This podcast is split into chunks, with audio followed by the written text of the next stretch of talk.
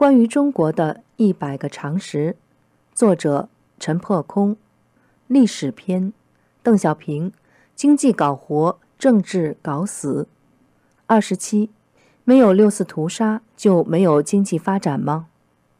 提到六四屠杀，中共辩解说那是为了保持国家稳定，亲共者辩护说没有六四镇压就没有中国的经济发展。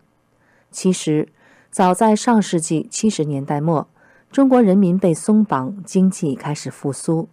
进入胡耀邦和赵紫阳主政的八十年代，中国经济迈上了快速发展之路，改革开放全面而深化的展开，从农村改革发展到城市改革，以经济体制改革为主，也触及了政治体制改革，仿若一部庞大的机器。经胡赵两位工程师的悉心调试和有力启动，便轰轰烈烈地运转起来。换言之，到一九八九年，中国经济增长的强大基础和巨大惯性已经无可逆转的形成。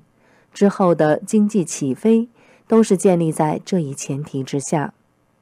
八九之后的经济成就，暂且不论其虚实。八九民运爆发。原因之一就在于，当时中国经济体制改革受阻于政治体制瓶颈。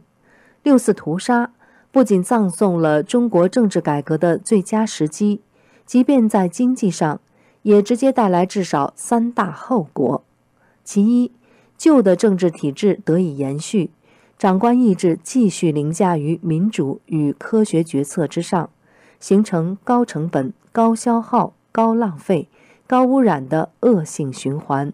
其二，一党专政的强化，为大规模官场腐败提供了最佳气候和肥沃土壤。官场腐败加剧，一发而不可收。八九期间，示威学生的主要口号之一就是反腐败。当局镇压，等于为贪官撑腰，贪官污吏愈加猖狂，加倍鲸吞中国经济成果。贪官外逃，资金外逃，国有资产被严重掏空。其三，中国制造六四屠杀后，一直受到国际制裁，一些关键的经济制裁至今没有解除，比如美国、欧盟和日本，世界三大经济体，都限制向中国输出高精技术。与西方百分之七十五的生产力来自技术进步相反，中国百分之七十五的生产力。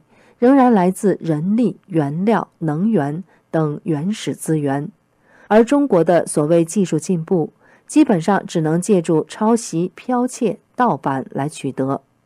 毫无疑问，六四屠杀阻碍了中国社会进步和经济发展。如果按照中共的逻辑，今日中国经济成就乃是建立在六四屠杀的基础上，那么推理下去。